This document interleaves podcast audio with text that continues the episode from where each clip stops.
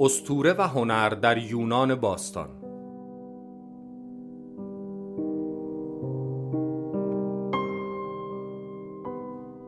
مدرس دکتر ابوالقاسم اسماعیل پور مطلق.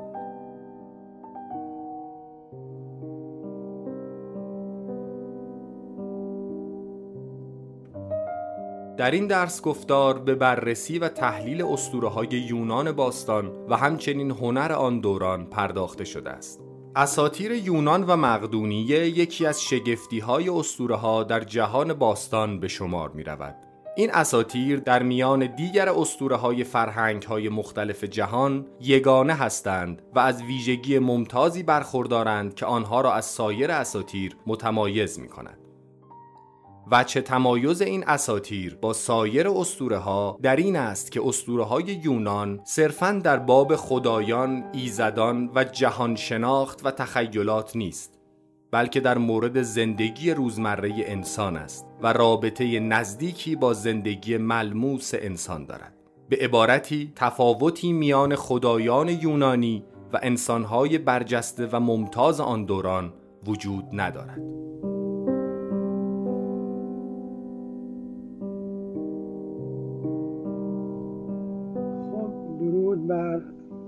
دوستان عزیز با آرزوی سلامتی و بهروزی و تندرستی برای همه دوستان موضوع این ترم از شناسی ما عبارت است از اسطوره و هنر در یونان باستان همونطوری که اعلام شد. و این در واقع داریم نزدیک میشیم به پایان دوره های اسطوره شناسی که البته یک ترم دیگر هم در باب اسطوره و هنر در روم باستان هم مکمل این دوره هستش که دوره دوازده ترمه ما در ترم آینده یعنی در زمستان یعنی در تا سال 1400 به پایان خواهد رسید. و در سال جدید حالا دیگه برنامه های جدید اعلام خواهد شد. اما یکی از شگفتی های واقعا استوره در جهان باستان همین اساطیر یونان و ارز مقدونیه یا ماسدونیا است و جزایر همجواری که قرنها و قرنها در کنار یکدیگر زیستند و در واقع با افزودن تمدن و فرهنگ و هنر به آثار یکدیگر افزوده از این نظر که اسطوره های یونان باستان واقعا یگانه هست از یه لحاظی در بین اسطوره های دیگر. فرهنگ های جهان به این دلیل که یه ویژگی ممتازی که دارد این است که اسطوره ها صرفا در باب خدایان و ایزدان و جهان شناخت و تخیلات صرف باستانی نیستند بلکه در مورد زندگی روزمره انسان است خیلی رابطه نزدیک و تنگاتنگی با زندگی ملموس انسان دارند. یعنی خیلی تفاوتی بین خدایان یونانی و انسانها حالا ممکنه بشه گفت انسانهای برجسته و ممتاز آن دوران پیشاوندی های غریبی وجود دارد و به همین سبب این فرهنگ و این اسطوره رو ممتاز می سازد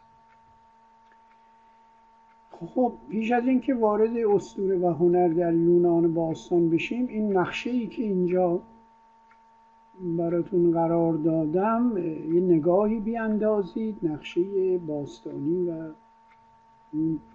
حدود تمدن یونانی است که بخشی از این تمدن به فرهنگ پیشا یونانی یعنی ما قبل یونان باستان تعلق دارد. از شمال اگر نگاه بکنید نوشته چی؟ مسدونیا که همون مقدونیه هستش. شما این جهان باستان رو این همه فرهنگ و تمدن و فلسفه و شعر و هنر و تراژدی به جهان بخشیده است. از اینجا آغاز میشه. مسدونیا دو دریا یکی سمت راستش دریای سیاه رو دارید و یکی سمت چپش دریای ادریاتیک. دریای ادریاتیک. و پایین هم که مدیترانه رو دارید. مدیترانیان سی. خب؟ بعد به تدریج میاد حالا همسایگانش ایتالی یعنی روم باستان اینجا هست. خب. بر Ionian Sea یا دریای ایونیه که خب خود یونانی ها و لاتینی ها که به یونان Greece میگن و Greek فرهنگ یونانی ولی این ایونی ما که میگیم یونانی از این نام ایونی گرفته شده. که یکی از جزایر اصطلاح منطقه است. بعد اینجا میاد ایشیا ماینر یعنی آسیای صغیر یعنی در سمت راست یونان. شما آسیای صغیر را دارید. یعنی همین ترکیه امروز رو در جهان باستان آسیای صغیر یا بعد آناتولی شکل گرفته و در منطقه شرقی این آسیای صغیر اینجا شهر تروی یا تروا شهر تروا شهر باستانی تروا رو دارید که این جنگ واقعا بینظیر و توصیف شده به اصطلاح در حماسه های یونانی در همین شهر ترو یعنی اون جنگ ده ساله یونانیان با تروایی ها در این شهر تروا اتفاق میفته خب به تدریج میای پایین تر مانت اولیمپیا یعنی کوه اولمپ رو دارید که مسکن و خانگاه خدایان باستانی یونان است. اولیمپوس کوه اولم که محل ارز کنم که زئوس و خدای خدایان و دیگر خدایان المپی که بعدا باشون آشنا خواهیم شد از نزدیک. بعد یکم پایینتر تبس شهر باستانی تبس. همه اینا رو باید آشنایی داشته باشید به خصوص که این تراژدی برتر یونانیان که شاهکار ادبیات غربی تصور می شود همین شهر تبس یا تب اصطلاحا چون پنجاه شست سال پیش دهه سی بود که ایلیاد اودیسه به فارسی ترجمه یا سوفوکل اینا از زبان فرانسه ترجمه می کردم این در زبان فرانسه این اس آخر خونده نمیشه شهر تب نوشتن به حال الان چون از انگلیسی میگن شهر تبس این هم شهری باستانی متمدن که اون تراژدی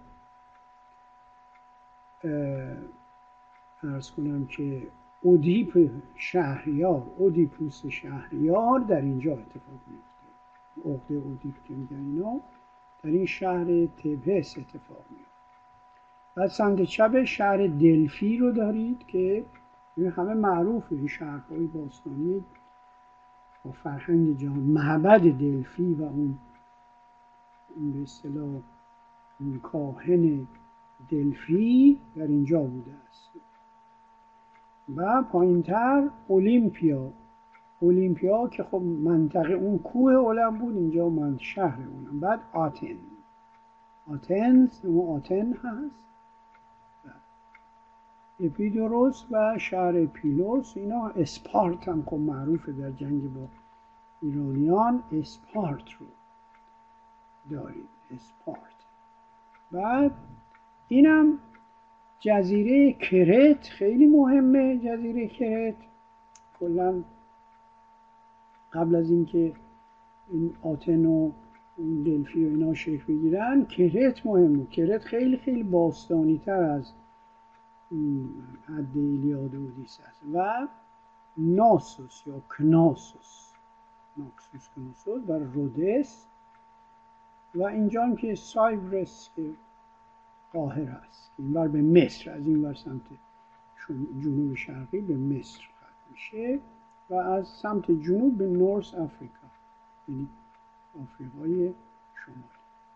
و سیسیل ایتالیا که وصل به دریای ایون این مختصری از جغرافیای باستانی یونان بود که و یک نکته بسیار مهمتر که نگفتم این ایژیان سی یعنی دریای ایژه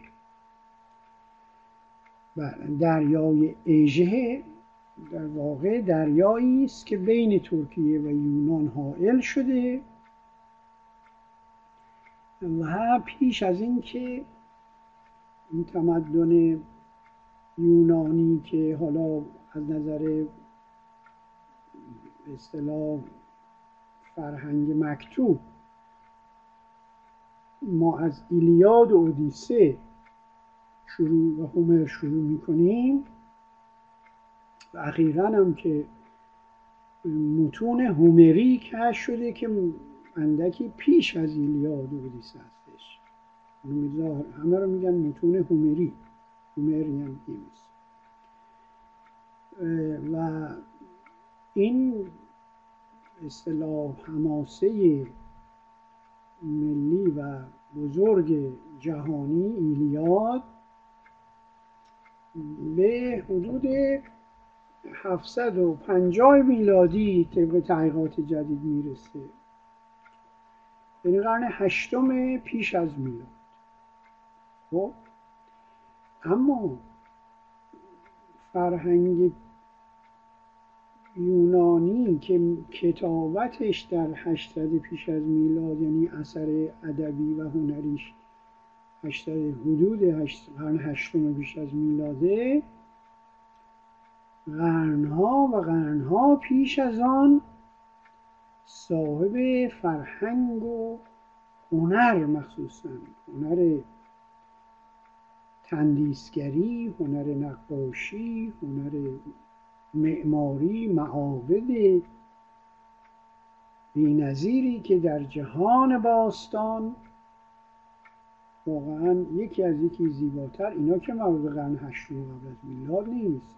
نه همون مربوط به تمدن ایژه که ایژین سی هستش. یعنی اون تمدن پیشا یونانی یه جایی بین آسیای صغیر و سمت شرق جزایر یونان شکل گرفته و کرت همین در میاد تا پایین به جزیره کرت وصل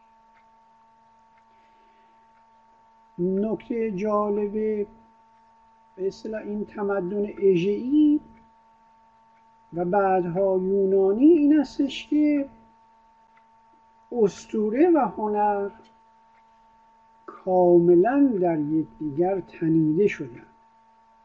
یک امتزاج و اختلاط شگرفی از استوره و هنر رو شما در این خطه از فرهنگ های سترگ جهان باستان مشاهده می کنید یعنی نمیشه استوره را از هنر جدا کرد و نه هنر را می توان از اسطوره جدا کرد.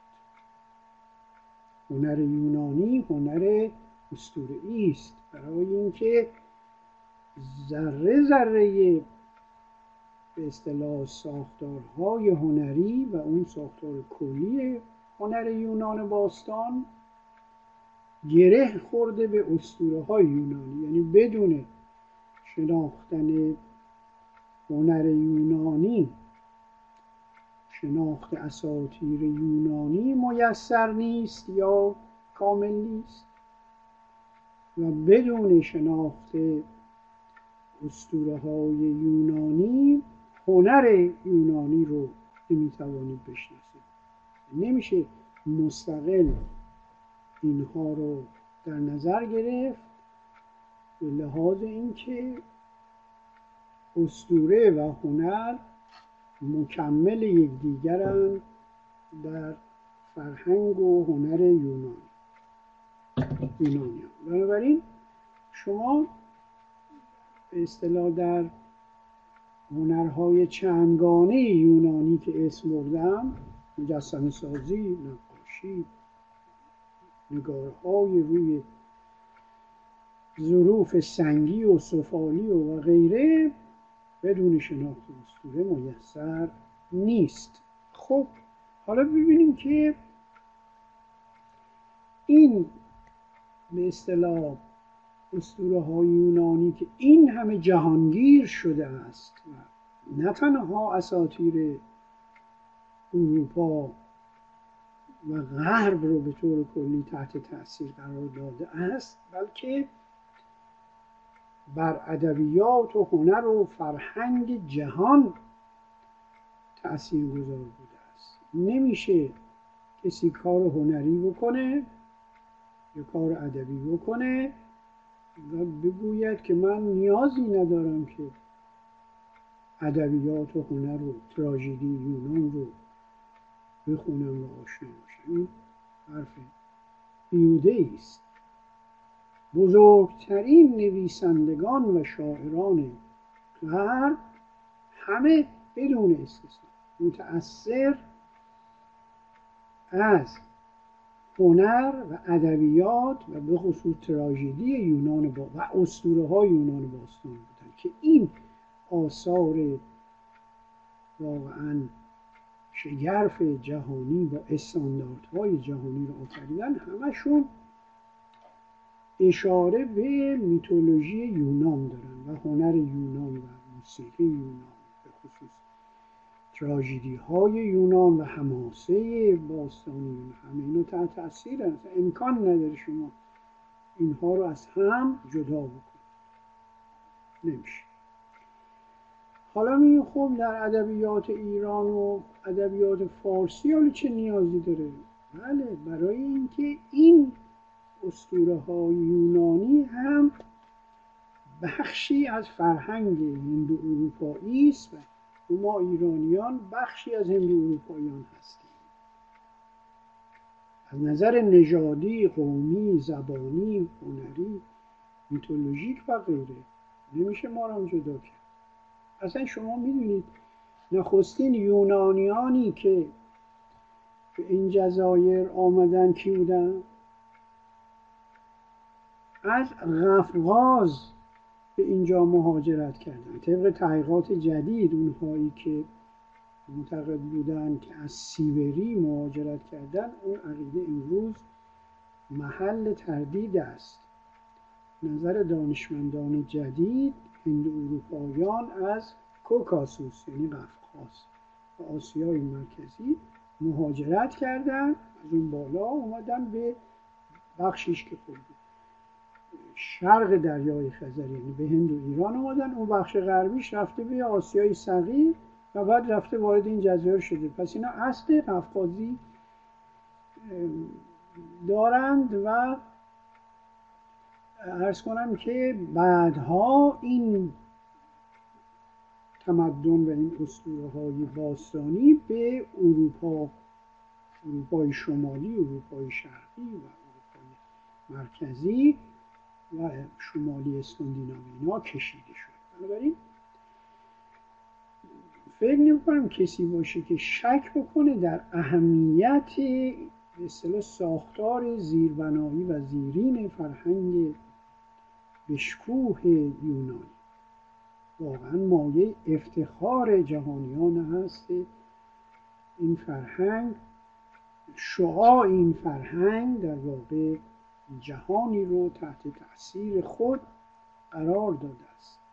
خب اون مهاجرتشون مهاجرت هند به اینجا 1900 قبل از میلاد مسیح بوده. یعنی با یک اصطلاح حدود در نظر بگیریم دو هزار هزار دوم قبل از میلاد. دو هزار سال دو هزار سال چهار خب اما شما می‌بینید که حماسه باستانی یونانی ایلیاد. عرض کردم تحقیقات جدید نشون میده که 750 قبل از میلاد و حالا اون شفاهیش رو ببین 800 و 850 قبل از میلاد. پس بقیه چی میشه؟ اون تمدن باستانی تر رو میگن همین Aegean Sea یعنی در واقع Aegean civilization تمدن اژه‌ای این تمدن اژه‌ای میشه گفت که تمدن باستانی و پیشایونانی رو رقم زده و در کرت بوده و سه فرهنگ کنار هم به اصطلاح فرهنگ میسنایی فرهنگ ارز کنم که اسکیلادی و فرهنگ اصطلاح کرتی اینا کنار هم قرار گرفتن و اون مثلا از 1600 قبل از میلاد حتی از 2500 قبل از میلاد آثاری بومی قبل از همین که هند اروپایان بیان اینجا فرهنگ این سرزمین رو رقم زدن.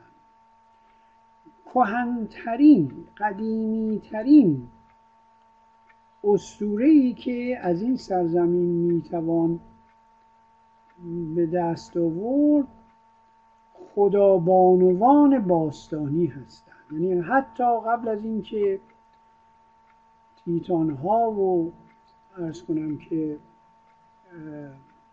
زئوس و خدایان المپ و حتی پیش المپی به وجود بیان در این سرزمین یک خدای باستانی خدا بانو یعنی اولین خدایی که در اساطیر پیشا یونانی کش شده اولا خدا بانوست. یعنی اله مادری است که این تصویرش رو الان می‌بینید. این تازه یکی از اون تصاویر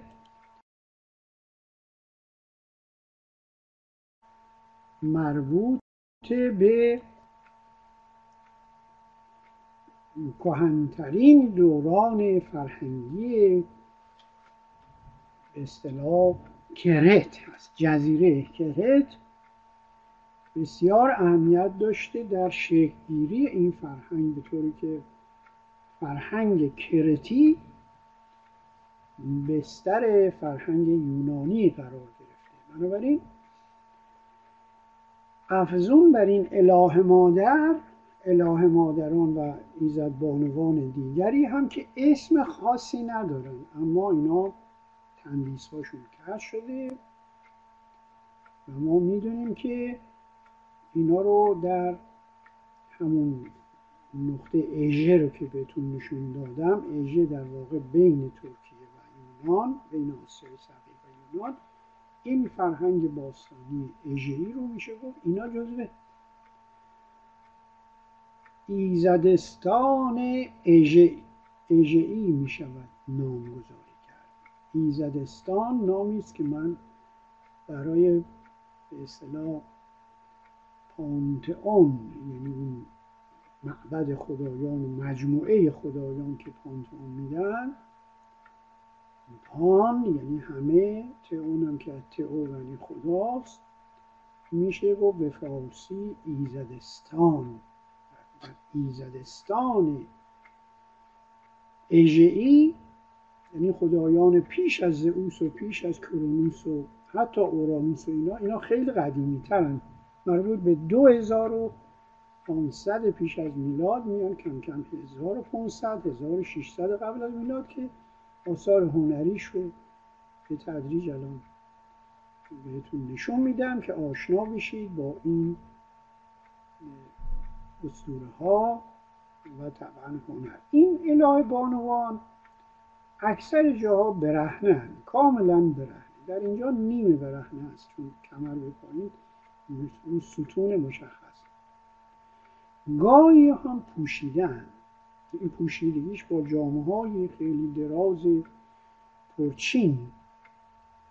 عمدتا ایستاده با سینه های اوریان و گاهی با دامن چیندار نشون داده شد. اینا وقتی که پیشا یونانی هستن نام ندارن. اما وقتی به دوران متأخرتر می‌رسیم در کرت. یعنی وقتی به کرت از اژه فرهنگ کرت می‌رسیم به این اسم رعا دادن. رعا. بعد گفتن همسر کرونوسه. دو اسم دیگه هم بهش دادن که اینا بعدها. اولش هیچ اسم نداره هیچ مشخصه ویژه ای نداره. فقط می‌دونه اله مادر خدای گیاهان نباتات رویش خدای همه چیز هست کیهان و انسان ها و حیوانات هم. و بیشتر نماد باروری است. نماد زایش و باروری است. بنابراین این بعدها گفتن این رئاست. در یک فرهنگ دیگه بهش گفتن دیکتونا یعنی زدبانو دیکتونا دیکتونا یعنی بانوی دام ها این معلومه در عصر دامداری و گندگاری در عصر دیگری بهش بریتو مارتیس بریتو مارتیس نام دادن. این بریتو مارتیس در واقع به معنی باکره شیرین. از نظر لغوی معنی کردن که به اصطلاح دیگه با اون که دام ها و یا با اون باروری و گیاهان بود اندکی تفاوت دارد در قالب اسطوره بریتونارتیس شکارگر وحوشه شکارگر حیوانات وحشی. این هنوز خیلی قدیمی تره. برای اینکه به حذف شکار و جنگل نشینی و دانه چینی انسان برمید خب بعد ارز کنم از, از اونجایی که برای این اله مادران و خدا بانوان سعی می‌کردن همسری هم قائل شوند به ویژه در وقتی که این فرهنگ از عصر مادر سالاری به دوران پدر سالاری نزدیک میشه سعی می‌کردن یه همسر مذکری هم برای این اله ماده قبلا تنها چون همه کاره بودن قدرت بیکرانی داشتن همسری هم قائل میشن گفتن همسر آستریون هست. آستریون یکی از خدایان باستانی شهر کرت هست. که این آستریون شهریار کرت بوده و به معنی ستارگون آستریا از استار به معنی ستاره است. خب. و اما به اصطلاح اون بعد از این اورانوس و گایا میان که آسمان و زمینن اما قبل از اینکه وارد این اورانوس و گایا و خدایان المپ بریم و اینا رو بررسی بکنیم بذار همون فرهنگ پیشایونانی رو من توضیحات بیشتری بدم. و مخصوصا هنر همین اژه‌ای هنر اژه‌ای عرض کردم از 2500 قبل از میلاد ادامه داره تا حدود هزاره اول یک یکیش یعنی از همه قدیمیتر فرهنگ سیکلادی بشه. فرهنگ سیکلادی در شمال کرت بوده. بذار اثر هنری این دوران رو که از همه قدیمیتر هست یعنی بعد از این اله مادران من این پیکرهای سیکلادی رو بهتون نشون بدم که واقعا یکی از شاهکارهای هنر باستانی و هنر پیشا یونانی است که وقتی نگاه می‌کنید انگار اینو در قرن بیستم با اون هنرهای جدید بعد از پیکاسو و هنرمندان ممتاز دیگر انگار که یک اثر مدرن و فرا مدرن هستش. از اینجا می‌بینید اصلا کسی فکر نمی‌کنه این اثر اثر هنری مربوط به 2500 قبل از میلاد. نه 2500 سال پیش. 2500 سال پیش دوره هخامنشیانه. 2500 پیش از میلاد در همین سیکلاد که همین مثلا بخشی از کرت رو می‌گفته. اون فرهنگ و هنرش رو میگن سیکلادی. اینا قرن بیستم. و اینجا شما می‌تونید اینجوری تحلیل بکنید که این هنرمندان بزرگ قرن بیستم الهام گرفتن از هنرهای فاخر باستانی و این جادوهای هنری که واقعا انسان حیرت می‌کنه در اون زمان با اون ابزار ساده این هنر شگرف رو آفریدن با خطوط ساده و با سنباده سایشی که روی سنگ سنگ مرمر ایجاد خب این اینم میشه گفت هنر اژه‌ای. چون هنر اژه‌ای شامل سیکلادی مینوسی و میسنایی است همه این هنرها میگیم هنر اژه‌ای و اینا پیشا یونانی هستن به دلیل اینکه بین آسیای صغیر و کرت اینجاها شکل گرفتند. اینکه هنر کلا تحت عنوان هنر اژه‌ای نامگذاری شد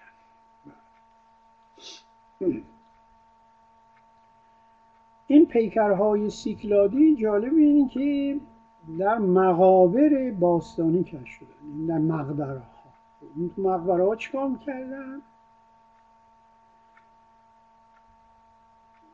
خیلی سالها هنرشناسان فکر می‌کردن که اینا جز خدایان و خدابانوان باستانن. بعدها تحقیقات جدید نشان داده است که خیر اینها جزو پریستاران و خادمانی بودند که فکر می‌کردن انسان مردگان بعد از مردن در جهان دیگر نیاز به خدمه دارن نیاز به حتما دلبرکانی که به اونها برسن خدمت کنند این در قبرستون کش این هنرهای زیبا که با گردنهای کشیده و دست به سینه یعنی آماده خدمت هستند و از مرمر سفید پیکرهای زنانه و برهنه. خب. و گاهی به اصطلاح اینا مثلا نوازندگان هم بودن. یعنی احساس کردن که در دنیای دیگر نیاز دارن به نوازندگان و چنگ نوازانی که الان یه نمونهش رو براتون میارم که در جهان بعدی اینا خدمت کنن و به اصطلاح این هم که شاهکارهای هنری پیشا یونانی است که واقعا حیرت می‌کنه آدم. به این زیبایی در همون هزارهای دور این هنر را آفریدن اونم همراه مرده در مقابر و مقبره های بزرگان اژه دفنشون می‌کردن که یا کنار اون مدفن و مقبره میذاشتن که اینا انگار که موسیقی بنوازند یا چنگ بنوازند برای اون روح متوفا در جهان دیگه بهش خوش میزن هزاره سوم قبل از میلاد. اسمش از نوازنده چنگ یا چنگ نواز اواخر هزاره سوم پیش از میلاد خب. بنابراین اینا هنر سیکلا نمونه هایی از هنر سیکلادی است که حالا اگر به موضوعاتی هم برخوردم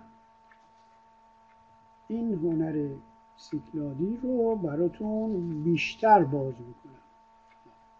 تصویر و تندیس یک چنگ نواز باستانی است مربوط به اواخر هزار سوم پیش از میلاد. خیلی زیباست. خب بنابراین این نمونه هنرهایی که اینجا نشون میدیم قبل از اینکه تندیس اصطلاح زئوس و هرا و هفایستوس و خدایان با. قبل از اینکه اون تندیس ها اونا خیلی جدیدترن. اینا مربوط به ارز کردم حداقل دو هزار سال قبل از میلاد مسیح هستن و از نظر اگر که هنر حجاری یونان و روم بعدها به این درجه از ترازهای جهانی رسید و شکوفا شد به این دلیل است که این سابقه هنری رو در دوران فرهنگ پیشا یونانی پشت سر داشته. خب. و یکی از ویژگی هایی که به اصطلاح این معابد یونان باستان ایفا می‌کردن چون می‌دونی اسمش معبد. پرستشگاه بوده است. اما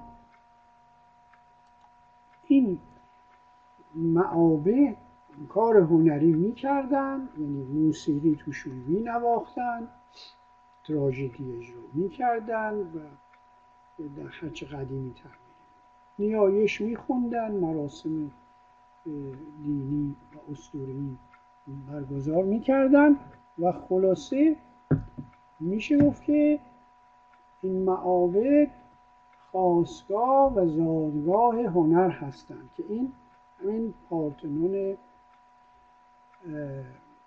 اکروپولیسه که من این افتخار رو داشتم که در سالهای گذشته این اماکن باستانی برم در سفری که به آتن داشتیم و کنفرانس هومر و فردوسی بود که من در اونجا سخنرانی کردم و این اماکن رو از نزدیک دیدم. اکروپولیس واقعا شاهکار این معبد. خودی بر خودش ببینید این ستون ها خیلی شبیه ستون های تخت جمشید هستش و به اصطلاح ولی کهنتر و قدیمیتر. خب ارز کنم بنابراین این اکروپولیس که معبد خدایان در واقع ولی بر هم پرستشگاه بوده هم محل به سیاسی تجاری بوده است و هم خواستگاه هنری و ادبیات و اصطلاح هنر یونان باستان در این اماکن شکوف ها شدن خب حالا برگردیم به اون خدایانی که با اون به اصطلاح خدا بانو اله مادر باستانی شروع شد و تداومش رو ببینیم که به چه شکل هستش. به چه شکل در میاد؟ یعنی اگر اونا اله مادران و مادر خدایانن پس تبارنامه خدایان یونانی چگونه ما می‌دونیم که در بعد از اون اله مادران اورانوس و گایا جزو نخستین خدایانی هستند که در فرهنگ و هنر یونانی شکل اورانوس آسمان است گایا زمین. بعد اورانوس و گایا پس از اختلاط با یکدیگر تیتان ها یا تایتان ها را به وجود میارن باز همه اینا می‌بینیم قبل از زئوس خدای خدایان. تیتان ها هستن که فرزندان اورانوس و گایا هستند دوازده تیتان. تیتان هم به معنی خدایان هم به معنی غولاسا و اینا هم هستش دیگه. تایتانی که یعنی غولاسا. ولی جز خدایان دسته اول هستند فرزندان آسمان و زمینن. اورانوس و گایا. خب قبل از اونها قبل از اینکه اورانوس و گایا وجود بیان که اون اله مادران که خیلی بدوی باستانی بدون اسمن ولی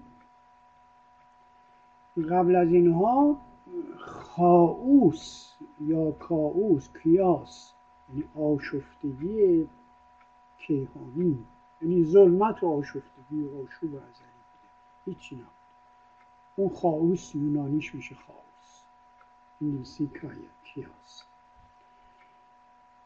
پس میشه گفت که اورانوس و گایا آس خدای آسمان و زمین که جفت یکدیگر و زوج یکدیگرن از خاوس از آشوب ازلی شکل گرفتن.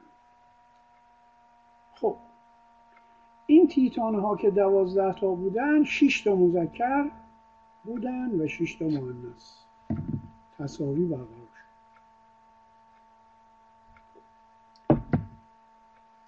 عبارتند از اوکیانوس که اما اقیانوسی که ما به کار می‌بریم از نام این تیتان گرفته شده ولی در اصل اوکیانوس بعضی اوسیانوس هم نوشتن. در واقع خدای روده. خدای رودی است که مثل کمربندی بر کیهان و زمین دور زده. اینی که بهش میگن اقیانوس بعد خاوس هم که قبل از اینا بوده حالا اون که از دوازده فرزند یکیش هم اسمش رو خاوس گذاشت.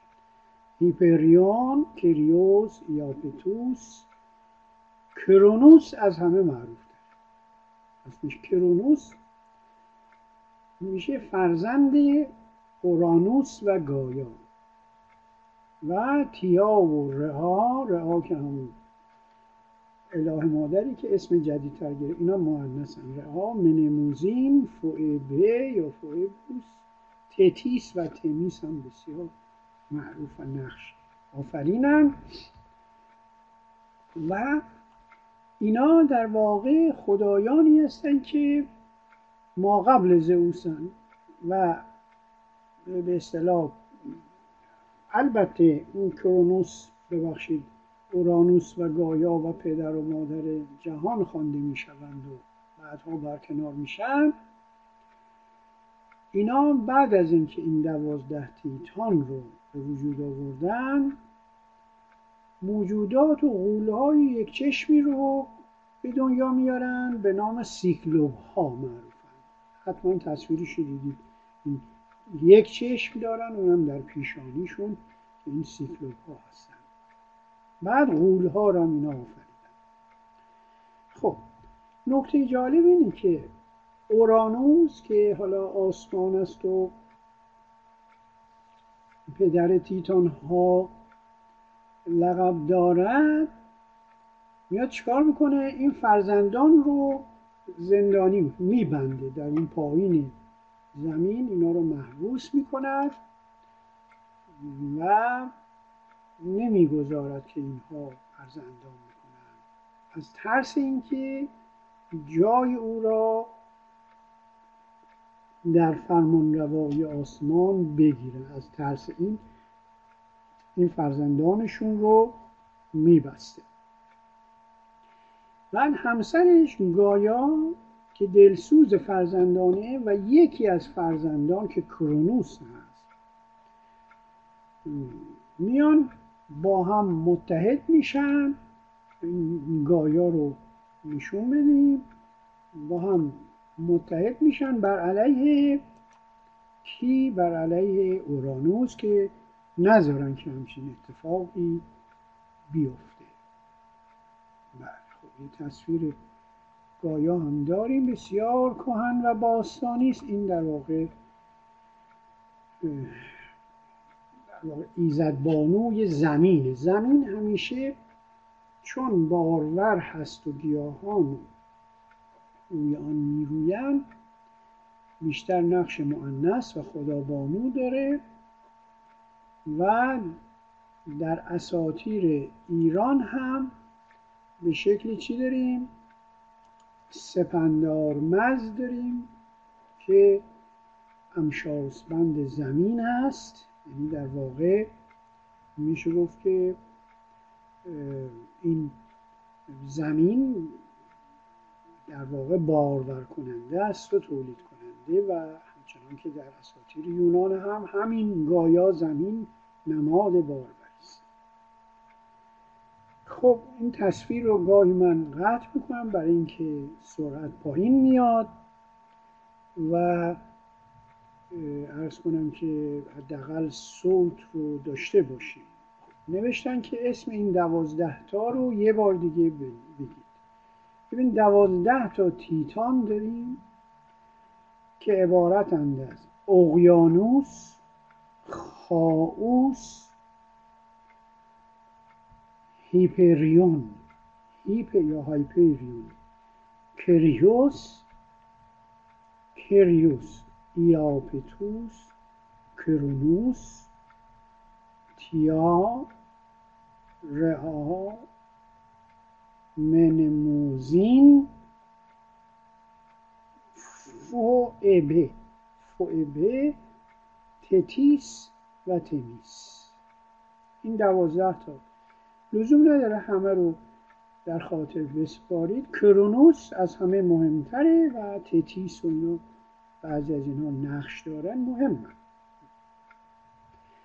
بنابراین اینا رو به اصطلاح چی؟ محبوس می‌کرده این گایا که تصویرش رو می‌بینید الهه زمین دیدی؟ کاملا انسانی نشون میدن یکی از ویژگی هایی که اسطوره های یونانی دارن ویژگیش اینه که عین انسان نشون میدن. سعی نمی‌کنن که خدایان رو به شکل عجیب و غریب و تخیلی و شگفتآور نشون بدن بنابراین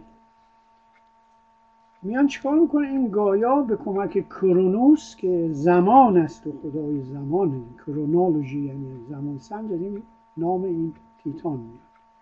با هم متحد میشن علیه اورانوس و با یه دهاسی او را قطع می‌کنن و اندام تناسلیش رو به دریا میندازن این خیلی شگفت آوره که از خون سیاهش اولا خونش سیاه اورانوس. خون سرخ نداره دیوان خشم و حیولاها شکل می‌گیرن و اون بخش از خونش که بر امواج دریا میریزد به کف بدل می شود و این کف این اصولش معروفه دیگه. به آفرودیت بدل میشه. آفرودیت بدل میشه و میگن آفرودیت اون اتفاقا زیباترین الهه و خدابانوی یونان. همین آفرودیت دیگه برابر ونوس رومی. آناهیتای ایرانی و ایشتار بابلی. آفرودیت خیلی مهم. آفرودیت از کف خود آفرودیت یعنی کف از کف دریا پدید میاد. اون کفی که از خون اورانوس که قطعه قطعه میشه خونش کف به کف در آب در میاد. کف امواج در میشه آفرودیت بنابراین آفرودیت یه رگ به اورانوس. اورانوس تیکه تیکه میشه از بین میره و این کرونوس که به کمک مادرش موفق میشه و شکست میده اورانوس رو که بچه ها رو زندانی می‌کرده. کرونوس میشه خدای خدایان فرمانروای ایزدان قبل از زئوس. زئوس بعدها میاد. بنابراین ارز کنم که تیتان ها در واقع میشه گفت که اولین نژاد خدایان خب اولین نژاد خدایان تیتان ها هستند و معنیش هم احتمالا یعنی پادشاهان. چون اینا در قدیم فکر می‌کردن این خدایان این پادشاهان بسیار باستانی و کهن یونانی بودن که بعدا اسطوره شدن شدن خدایان. این تیتان ها در واقع نیاکان انسان ها هم محسوب می شوند و اینا واضع هنر و جادو هم هستند. یعنی جادو و هنر از تیتان ها برخواسته. ولی سیکلو ها که غولان یک چشم بوده اینا دیو طوفان و تندر و برف و آزرخش و اینا مسائب طبیعت به سیکلوپ ها برمیگرده. خب. بنابراین وقتی کرونوس به فرمان روایی می‌رسد این کیهان شناخت رو میگن. کیهان شناخت چی؟ عرفعی عرفعی که در همون معابدی که ارز کردم این فرهنگ عرفعی بذاریم معابدی که دو نمونه خوبش رو نشون بدم خدمتون که ببینید چقدر واقعا این معاهد نقش مهمی در این مثلا البته این معبد آپولونه ولی در همین معبد آپولون هم مراسم عرفیک یا عرفی اجرا می شده بنابراین در این کیهان شناخت عرفی کرونوس رو اولین خدا تصور کردن صدا ضعیف میشه دوستان بنویسن فکر کنم الانم تا حدی ضعیف شد.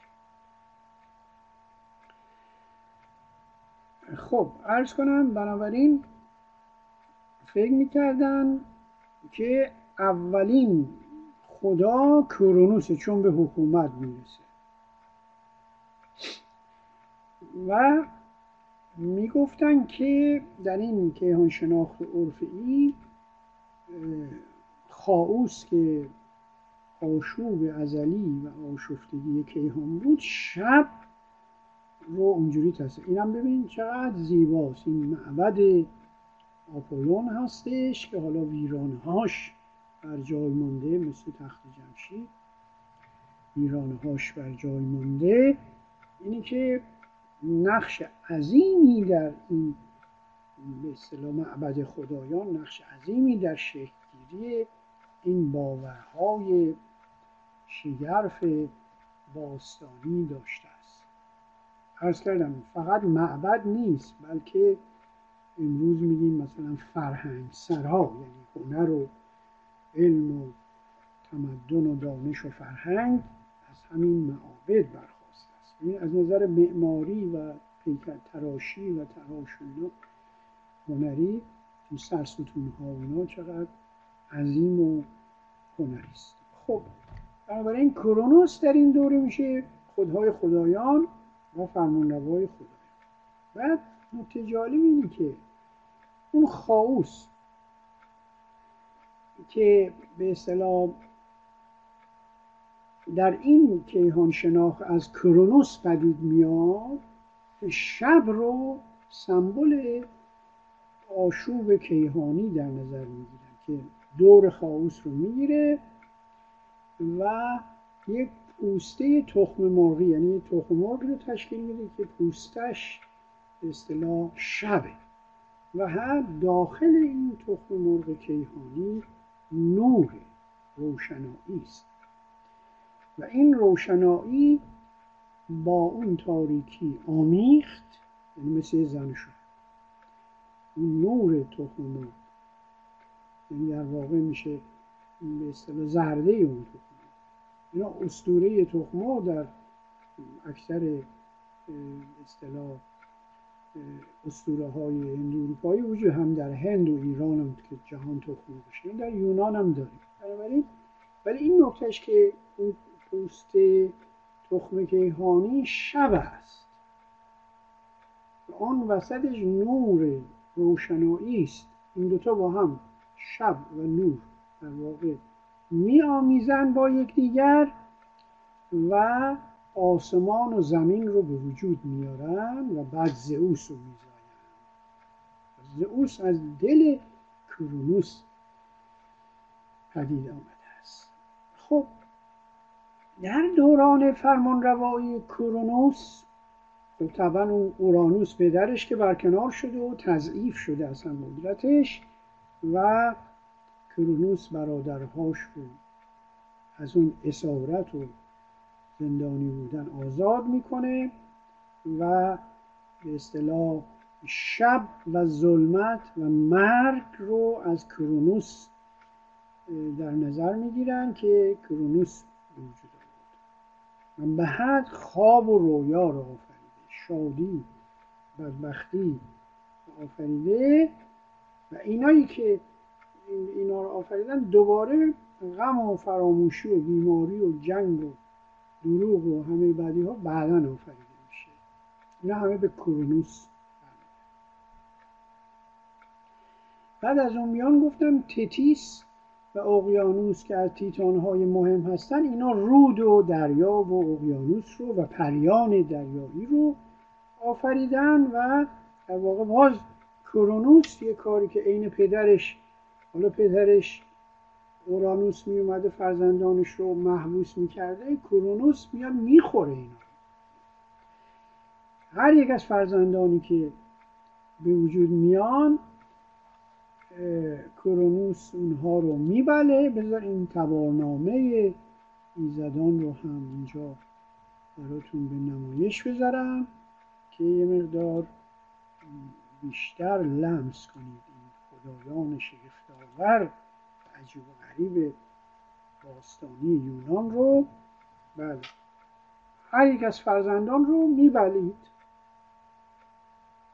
خود مثل پدرش فکر می‌کرده که اصطلاح مبادا این فرزندان بیان جانشینش بشن. در دوران سلطنت باستان هم دور پادشاهان هم همینطور اکثر بچه ها در بین النهرین و ایران و ترکیه و بچه ها رو میکشتن که جانشین نشن. و کرونوس و رعا این اون بخش استوری زئوس رو کنار بذارید. می شود گفت که به اصطلاح از آمیزش کرونوس و رعا که در واقع یکی از اون تیتان هاست زئوس به وجود میاد. و زئوس پدرش کیه؟ کرونوسه. بله. خب ببینید بازم این پشتیبان محترم کمک نمی‌کنه که اینا رو درست کنه. دارن نیستن پشت خط. خب اینو باید سرراسش بکنن. خدایان اصلی و چون خدایان تعدادشون خیلی زیاده اما شما می‌بینید اورانوس و گایا. درسته. اورانوس ملکوت در واقع آسمانه. گایا چیه؟ زنه. بعد از پیوند اورانوس و گایا تتیس به اضافه اوسان هم اقیانوس در این ورم کووس فوئبه رعا کرونوس. ببینید بعد این کرونوس که فرزندانش رو می‌خورد و اینو با رعا ازدواج می‌کنه زئوس می‌تونه فرار کنه از دستشون زئوس به وجود میاد. پس می‌شود گفت زئوس معروفترین خدای یونانی که خدای خدایان هستش هفته آینده در بارش بحث خواهیم کرد. خدایان المپی برای هفته آینده هفته های آینده. فرزند کیه؟ فرزند کرونوس و رعا کرونوس. حالا از نظر لغوی یعنی زمان میشه زروان برابر زروان و زمان است. و رعا همسر رعا لقب اون اله مادر باستانی که تصویرش هم دیدید از این پیوند زئوس به وجود میاد که بقیه ماجرا میماند برای جلسات آینده چون که همه رو بخوایم بگیم بچه ها سردرگم میشن. البته بحث هنری ما استوری باقی مانده برای یه پنج دقیقه استراحت. ما دوستان گفتن اگر امکان داره کتاب معرفی بفرمایید. بله حتما. والا دو کتاب اصلی که به اصطلاح یک خودم ترجمه کردم اساتیر یونان ژیران نویسندش ژیران. که انتشارات مکتوب نشر مکتوب اخیرا هم اتفاقا چاپ سومش رو منتشر کرده. خیلی کتاب منسجم و خوبی است برای دوستانی که تازه شروع کردن با اساتیر یونان و هنری. مصور هم هست.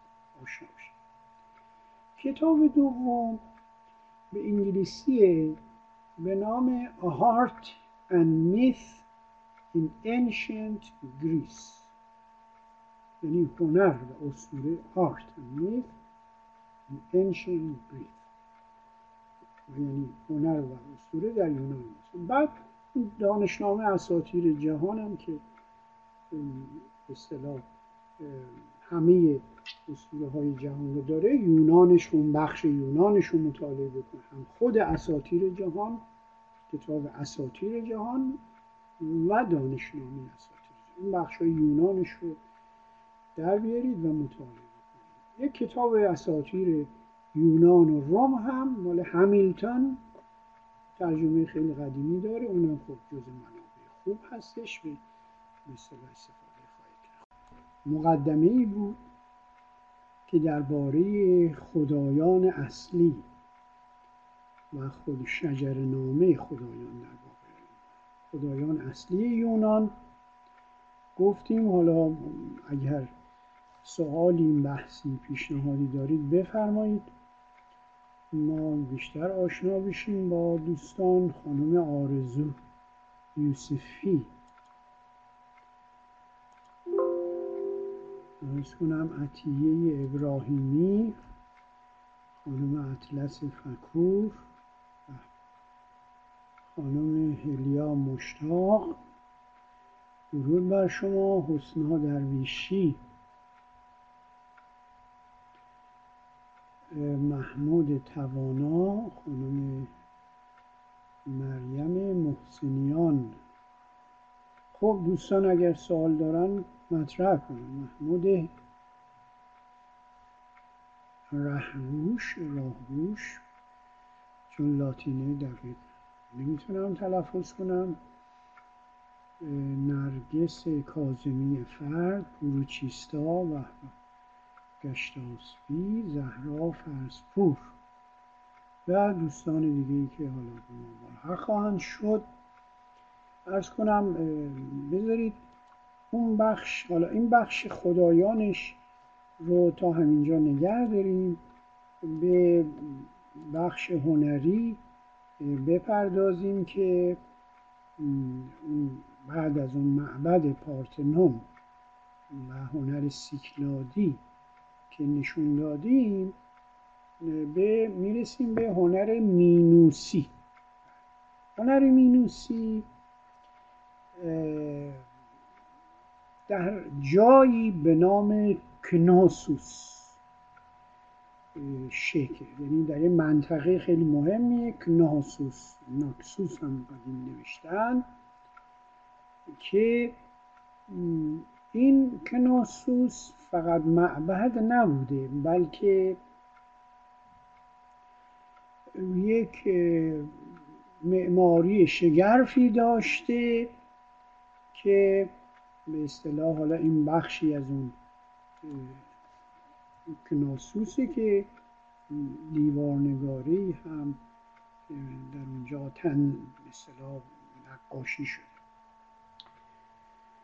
خب حال این هنر اصطلاح بخش هنر ایژه همه اینا رو که عرض کردم هنر ای میگن بخش اولش همون هنر سیکلادی بود که نشون دادیم اون تندیس ها و اون نوازنده چنگ و اینا مال دوران سیکلادی بود.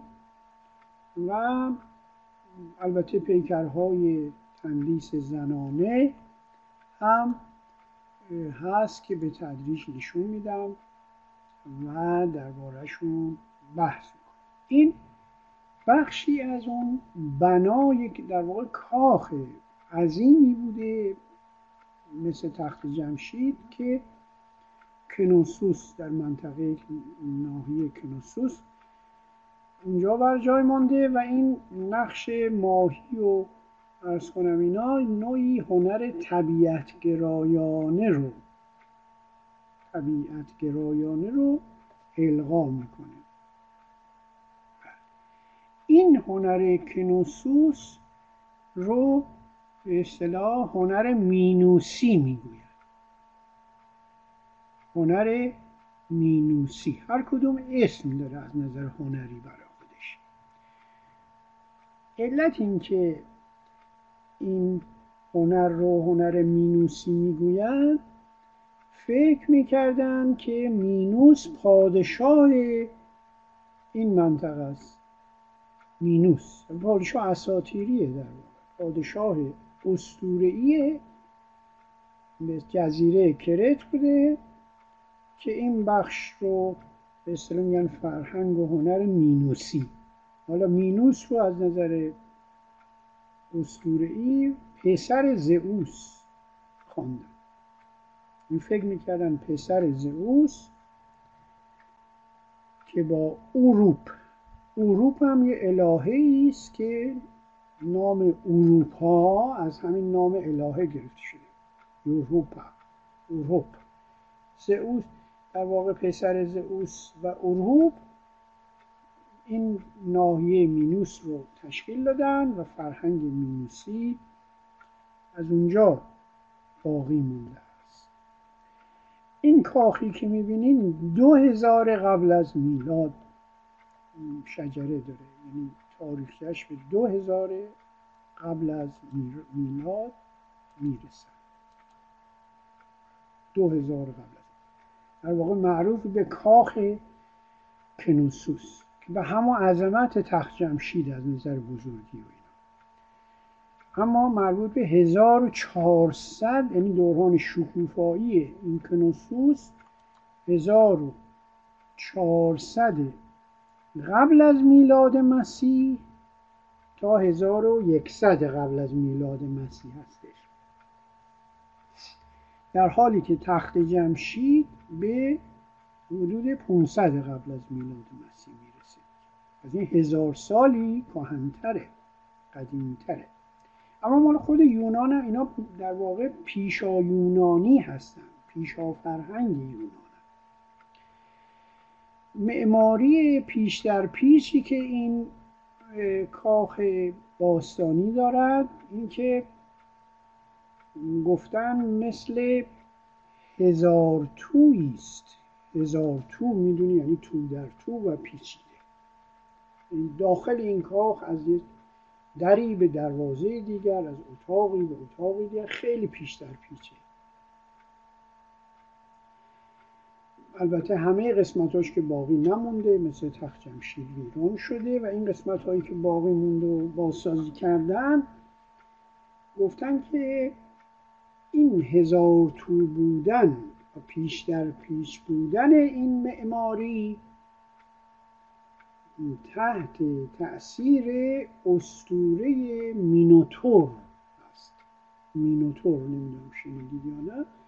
مینوتور شخصیت اسطوره است در اساطیر یونان باستان که نیم پیکرشون انسانه نیم پیکرشون اسب.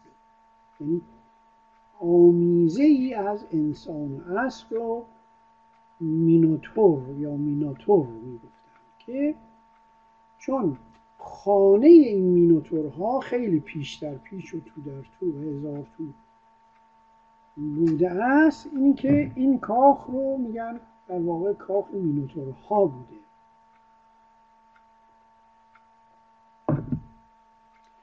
نقاشی های درون این کاخ که اینجا بخشش رو دریا و ماهی و اینا رو دیدید هنرشناسان آن را هنر طبیعت گرایانه تلقی کردن این دیوار نگاره که الان می‌بینید از نظر هنری بخشی از همون کنوسوسه.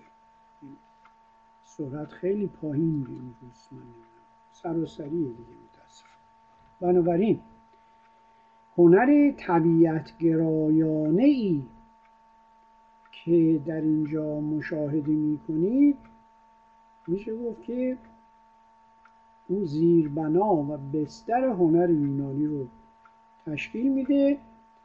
در اونجا طبیعت دریا و ماهی رو مشاهده می‌کردید. اینجا اصلا به نام بهار اسمش.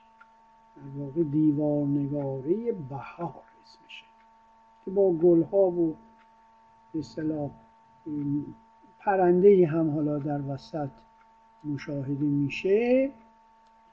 پرندگانی که اینجا پرواز می‌کنن و این درختی حالا شبیه انسان هم کشیده شده شبیه پیکر انسانی که ازش درخت رویده این در همون کنوسوس. یعنی هنر 1400 قبل از میلاد مسیح. این هنر حالا هنرهای بعدی که پیشرفته تر میشن اینا این بستر هنری رو داشتن. بنابراین نقاشی ها و نگاره های هنری اژه هنر اژه بیانگر آینها و طبیعت انسانی است. بعد از این هنر همین توی مربوط به کنوسوس بعد از این هنرهای به نگارگری روی کوزه هاست حالا این کوزه ها بعضی ها کوزه های سنگی بودن و بعضی ها کوزه های گل روسی که الان نشون میدم خدمتتون این هنرهای زیبا رو ببینید بله. یکی از اون کوزه های سنگی که خیلی معروفه به نام گلدان اختاپوسی. این هم حدود 1400 تا 1100 قبل از میلاد است و اون نقاشی که روی کوزه شده چون تصویر اختاپوس و مثل این حیوان هشپا و اینا هستش معروف شده به اختاپوسی گلدان اختاپوسی. که اینا از نظر هنری جایگاهی ممتاز در میان به اصطلاح هنرهای باستانی می‌خوام بگم هرچه به دوران باستانی تر یونان میری هنر طبیعت گرایانه و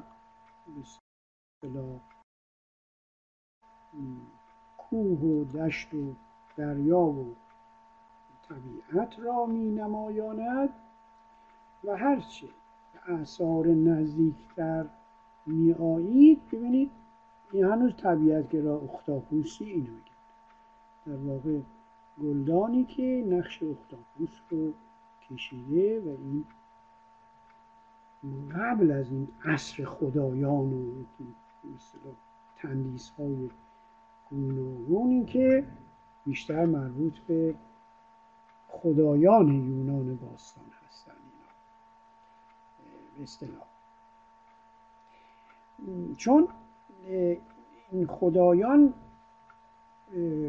هرچه قدیمی تر بیری که به اصطلاح آثار به اصطلاح اینکه بعدها در دوران خدایان علم پدید آمده در دوران خیلی قدیمی تر هنوز این شخصیت ها شکل نگرفتن. واسه همین ما بیشتر آثار طبیعت گرایانه داریم که یکی دو نمونه دیگرش رو ملاحظه بفرمایید.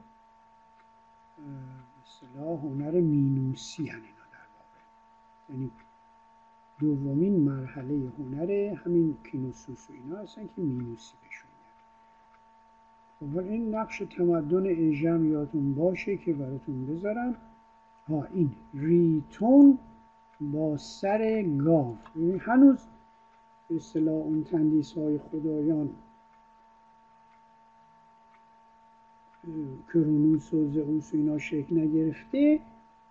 این بیشتر طبیعتگر. ریتون در واقع جامه مثل جام نوشیدنی است که مثلا با سر گاو اینجا نشون داده شده و مربوط است به 1500 قبل از میلاد مسیح. خیلی. یعنی 3500 سال پیش. خیلی کهنه.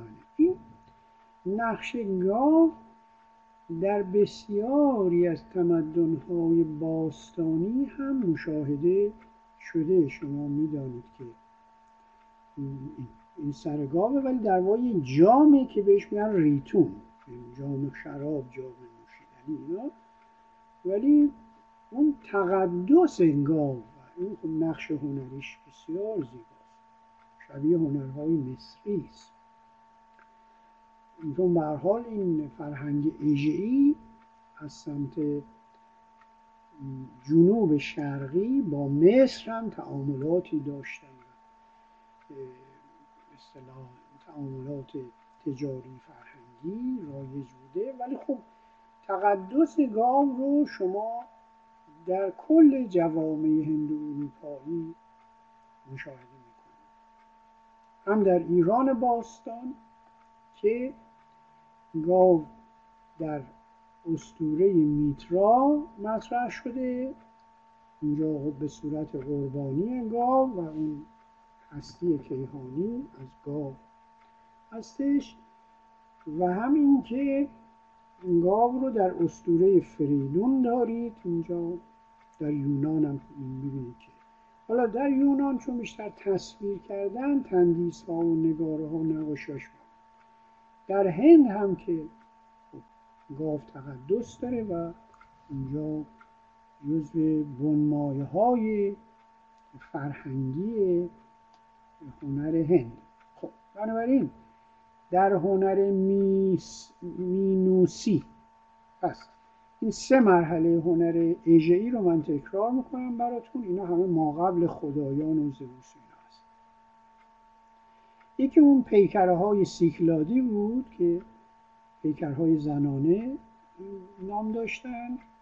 بعد هنر مینوسی بود که اون کاخ کنوسوس رو نشون دادیم با اون نقاشی های دیواری و به اصطلاح ظروف سنگی و کوزهی به اصطلاح هنری همین دوران مینوسی یک هنر معروف دیگری هم از این دوران باقی مونده و اون دیوارنگاره گاوباز معروفه دیوارنگاره گاوباز. یعنی اون گاوبازی که در اسپانیا البته بیشتر رایج بوده در این شهر کنوسوس که شهر ایژئیست است مربوط به 1550 قبل از میلاد. این بازمانده از هنر باستانی یونانیان هستش که صحنه گاوبازی رو نقاشی کرده دیوار نگاره است. در واقع نقاشی روی دیوار هستش که می‌بینید که این نقش گاوباز و گاوبازی از 3500 پیش از میلاد رواج داشته و خب بنابراین این مرحله دوم که هنر مینوسی می‌گفته. مینوس هم عرض کردم.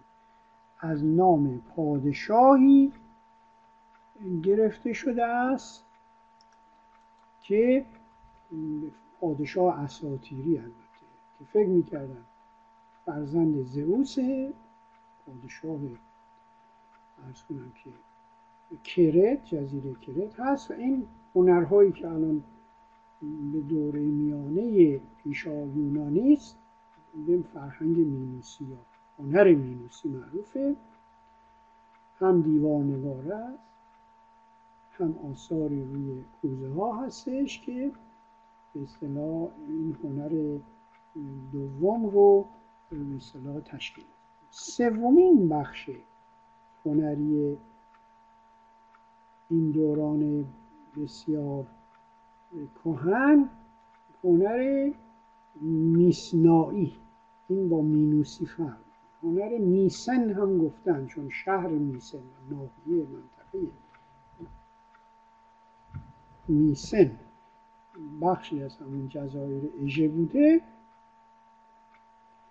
معروف به هنر چی؟ هنر میسنایی که اینا هم هنرها و اسطورهاش بسیار معروف و شگفت آور چون میسنایی ها کرت رو از همون 1500 قبل از میلاد کرت رو فتح کردن بذار نمونه هنر میسنایی رو براتون بذارم اینجا که جام طلایی خیلی زیبایی است. اینا 1500 قبل از بله.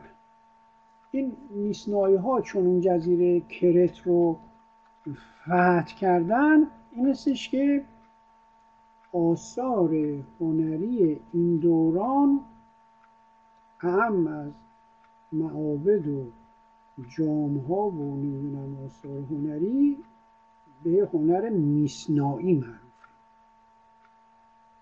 میسن یا میسنا میسن در واقع رو خانه افسانه‌ای و اسطوره‌ای آگاممنون تصور کردن این جام طلایی است که گاوی رو باز نشون میده ولی انگار که در حال شکار ما یعنی اون طرف جام شکارگر هست و در واقع در حال شکار گاوی برای اینکه احتمالا گاو وحشی یا ورزای وحشی است که باز اون اهمیت گاو و ورزا اینا در هنر یونانی نشون داده این دو تا هستش. یه جام دیگه هم شبیه اینه. بذار مکمل این هنر رو هم ببینید. جام میسنایی شماره دو.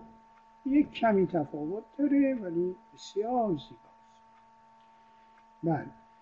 اصطلاح این که هنر میسنایی میگیم میسن.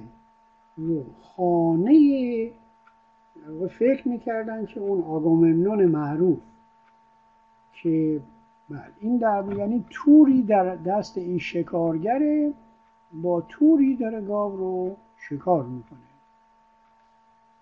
این نمونه هنر میسنایی است بنابراین از اون جایی که این هنر رو و این دوره رو به آگاممنون نسبت دادن برای اینکه آگاممنون کسی است که جنگ تروا رو برانگیخته. اینو با تروا منتصب البته یونانی آگاممنون که الان به اصطلاح خود اون نقاب آگاممنون هم بسیار زیباست. نشون بدم که اون لایه های هنری یونان باستان آشنا بشید. اینه. نقاب طلایی آگاممنون اینکه حتی صد سال قدیمی تره 1600 قبل از میلاد.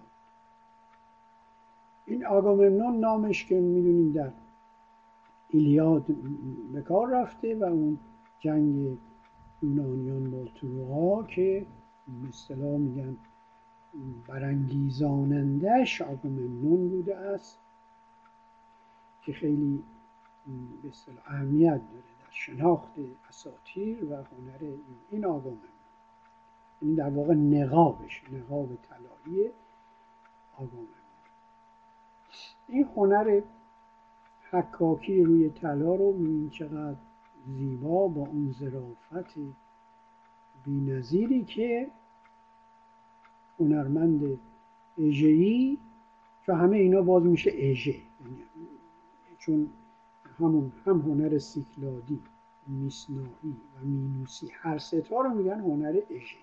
چون در بستر اون تمدن اژه آفریده شده بهش میگن هنر اژه بذار یه نقشه دیگری من دارم اینجا که اژه رو براتون مصور می‌کنه همیشه یادتون بمونه. چون تمدن اژه رو نمی‌توان از یونان جدا کرد و اصطلاح بدون اون اصلا شناختش میسر نیست. این نقشه تمدن اژه‌ای است که شناختش مهمه به نظر من. این اساطیر یونان همش که درباره زئوس و هرا و جنگ های خدایان اینا نیست بلکه این هنرهایی که بستر اون اساطیر یونان رو فراهم کردن اینجا دقت بفرمایید. در این نقشه از بالاترین قسمت نگاه کنید. ایژیان ایژیان سی این همون دریای ایژه رو کاملتر نشون میده و به آتن به اینجا که می‌رسید به آتن خیلی نزدیکه. آتن. اتیکا آتیکا که بخش بسیار کهن این سیکلادی که میگیم اینه سیکلادس. یعنی هنر سیکلادی که قدیمی ترین هنر اژه‌ای و منطقه اژه‌ای رو تشکیل میده این بخش اول هنری خب؟ بعد مینوسی رو داشتید که در به اصطلاح کنوسوس یا حالا ناکسوس نوشته بخش گناسوس هم پایین تره اینجاست اینا. بخش جنوبی تره اینو هنر میسنایی میگن که به جزیره کرهت که معروف جزیره کرهت. و سوم هنر میسنایی که میسن به اصطلاح اینا اینه. این شهر میسنه. ببین یکی در شرق یکی در غرب یکی در جنوب. این ستا و صحبتی از آتن نیست با اون که می‌دونه آتن مرکز یونان باستان بعدها شکل میره این سه بخش هنری رو چون خاصگاهش دریای اژه و جزایر شرق و غرب اژه هست. یعنی خیلی مربوط آناتولی اینجا آناتولی که خوب نگه. مربوط به آسیای صغیر ترکیه. تروا اون جنگ تروا ببین الان در ترکیه امروزی شهر تروا در یونان که نیست.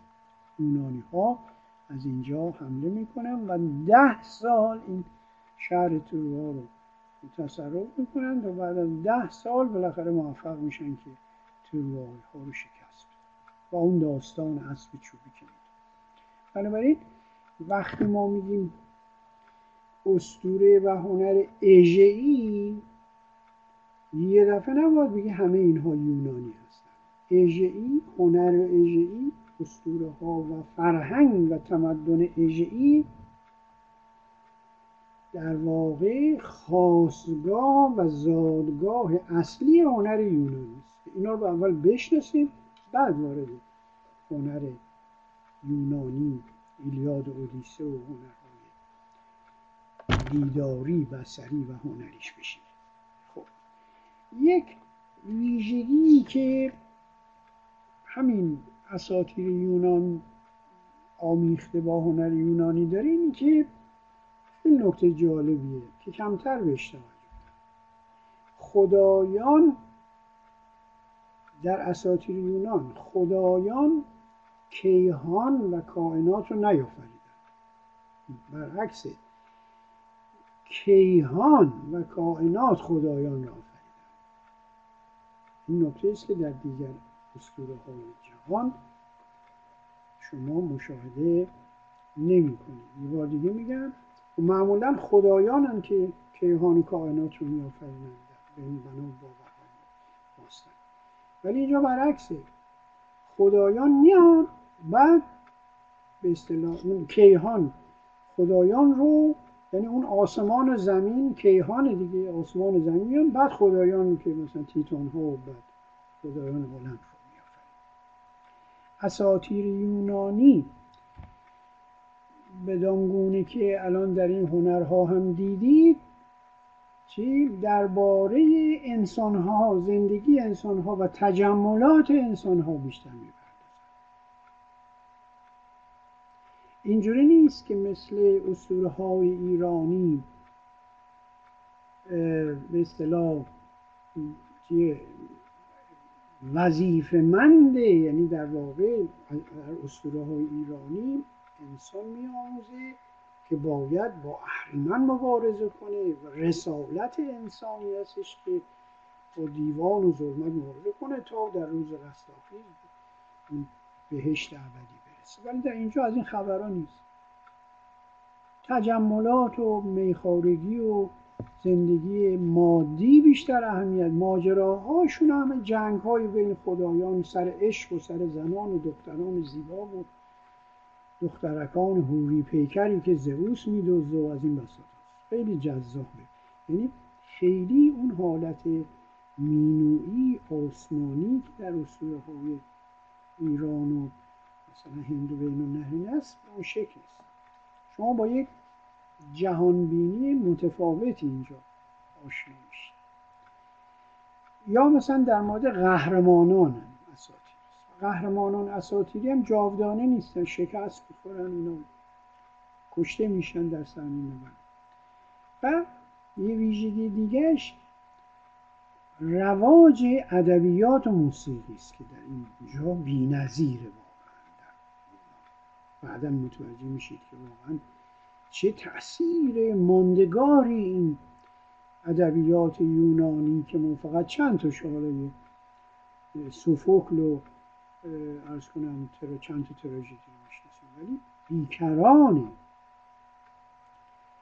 و همینطور حفظ کردن اشعار اساطیری. یعنی تو این معابدی که الان ستونهاش من نشون دادم از ارز کنم که اکروپولیس و معبد آپولون اینا که دیدید می اومدن جوانان یونانی شعرهای اسطوره‌ای رو از بر میخوندن. یکی از هنرها یکی از هنرها این بود.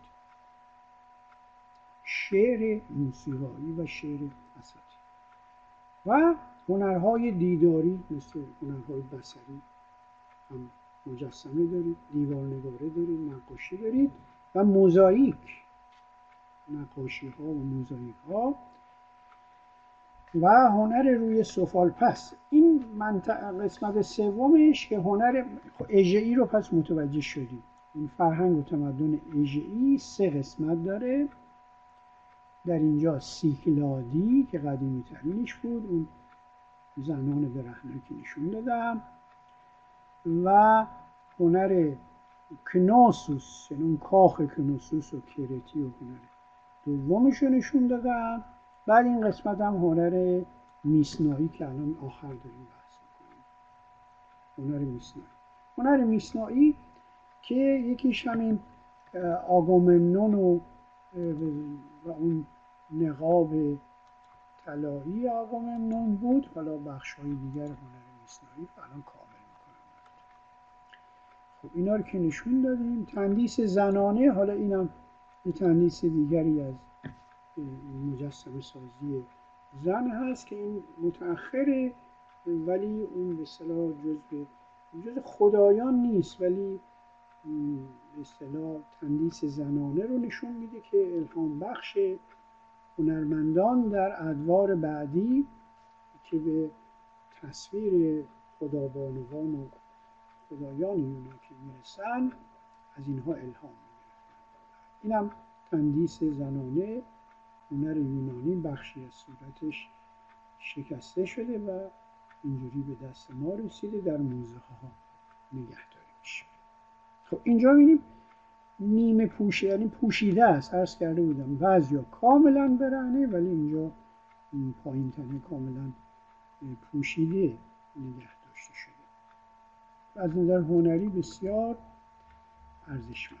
خب دیگه بخش های این هنر میسنایی که تا حالا مشاهده نکردیم. ارز کنم که این دروازه شیر مربوط به 1250 قبل از میلاد. دروازه همون اون به کاخ کنوسوس هست. در کاخ کنوسوس که گفتن تو در توست و هزار تو هستش یک دروازه داره که این از نظر هنری نقش شیر در اون بالا بسیار اهمیت داره که معروف به دروازه شیر. دروازه شیر. این این نقش شیرانی که اصطلاح در اینجا مشاهده می‌فهمه این نقش شیر چون بر روی این دروازه هستش معروف به دروازه شیر اینم بازمانده از هنر میسنایی است 1500 یا 1250 یه مقدار متأخر. 1250 قبل از میلاد مسیح. خب دیگر جلوه های هنری میسنایی. اون جام میسنایی هم که خیلی معروف بود نشون دادیم. و یک کمی که به قدیمی تر بریم این خدایان میسنایی که ما نمی‌دونیم اینا دقیقا مثلا کدوم میده که از خدایان کرونوس یا شاید اصلا مال قبل از این جهان نگره خدایان باشه چون معروف این سه خدای میسنایی اسمشه اما واقعا نمی‌دونیم کدوم یکی از این خدایان هست. هستن برای اینکه خیلی قدیمی و کهنه. معروف به سه خدای میسنایی که احتمالا زن و شوهری که فرزندشون جلوی پاشون روزانشون دیده میشه و مثل این هم یکی از هنرهای خیلی قدیمی و زیبای یونانی اژه‌ای بهتر بگیم که به خب از نظر هنری نسبت به زمانش خیلی خیلی ارزشمنده. حکاکی ها و حجاری هایی که هنر میسنایی پدید آورده هنرهای جدیدترش خیلی باشکوه تره ولی خب انسان هرچی پیش میره به هنرهای جادویی تری دست اینم خدابانوی مهر. یکی از زیباترین جلوه های هنر میسنانی 1650 سال قبل از میلاد مسیح ببینید اولا مار جزء حیواناتی است که نقش ما مثل اون گاو که این هم نقش اساتیدی داره مهار هم خیلی مهمه دیگه. مهار نقش حالا در بین النهرین سمبل جاودانگی است سمبل نامیرایی است در ایران نقش منفی داره. یعنی مهار در واقع میراننده است. و این مثلا جادو خدابانو این نقش خدابانو است که دو تا مار دستشه. و یعنی در واقع نماد جاودانگی است. در حماسه گیلگمش هم مطالعه کردید که مار نماد جاودانگی است. اون ماری میاد اون گل جوانی که گیلگمش بهش رسیده بود می رو باید و به اصطلاح برکنار می شود. خب با این هنرهایی که نشون دادیم از هنر یونان جلسه آینده به خدایان یونانی و هنرهایی که درباره این خدایان یونانی منقوش شده یا به شکل مجسمه حتی در آمده اونا رو ایشالا جلسات آینده به تدریج آشنا خواهی شد. مجسمه از جنس سنگ آهک هستش. این این سردیس این هم خیلی زیباست. هنر اژه‌ای در امروز بیشتر همه هنر اژه‌ای یعنی کهنترین قسمت های هنر باستانی پیشا یونانی رو نشون داده. این پرنده اساتیری از فلز. مربوط به 600 650 پیش از میلاد. همه اینا پیش از میلاده دیگه. دوران میلادی دیگه کم کم هنر رومی روم باستان میاد جانشین یونان باستان اینم بله فلزیه ولی بسیار زیباست. نقش عقاب منطقه یه عقاب اساتیری است که این بالای سرش نمادهای قدرت و خنجر و خیلی قدرتمنده این هم یه بخش از هنر ایژه است و بازم ببینم اگر نگاره هست اینا هم که دیدیم. کرونوس. کرونوس که همون خدایی که فاتح میشه و پدرش رو می‌کشه و بر تخت می نشیند این هم خودش کسی است که گفتیم فرزندانش رو میبلیده این تصویر کرونوس. بعدها هفته آینده میگیم که چگونه زئوس میاد و کرونوس رو شکست میده و فاتح میشه. اینم صورتش خیلی بله. این کرونوس با این تصاویر از مورب نشون داده میشه کرونوس بر تخت نشسته. یعنی انگار که مثل سلطانی این خدای زمان بر تخت نشسته بر تخت فرمان رو کرونوس یک هنر زیبای دیگری که به اصطلاح همون انسان اسب که یادم رفت نشون بدم بهتون سانتور یا به اصطلاح انسان اسب گفته بودم مینوتورها و قنتورس که مربوط به 750 پیش از میلاد. یعنی یه بخش از به اصطلاح منتورس انسان یه بخشش اسب سنتور مرد و عربی منتورس گفته میشه. بله. این ببینید این پیکر این قسمت شبیه اسبه و این قسمت انسان. ولی یک انسان دیگه ای داره یک سانتور رو بغل می‌کنه و اصطلاح با او در تعامل اینم واقعا از نظر هنری نسبت به اون زمان که 750 سال قبل از میلاد همچین اثر هنری در اژه هنر اژه‌ای کش شده هم از نظر ظرافت حالا دوستان هنری خوب می‌دونن که این ظرافت هنری با اون ابزارهای اولیه که از فلز به اصطلاح این رو می ساختن چقدر زیبا و, و چقدر مدرن. یعنی امروز هم هنرهای به اصطلاح تندیسکری جدید از اینا الهام. خب پیروز باشید اگر سوالی نیست تا هفته آینده شما دیداری دیگر خواهیم داشت.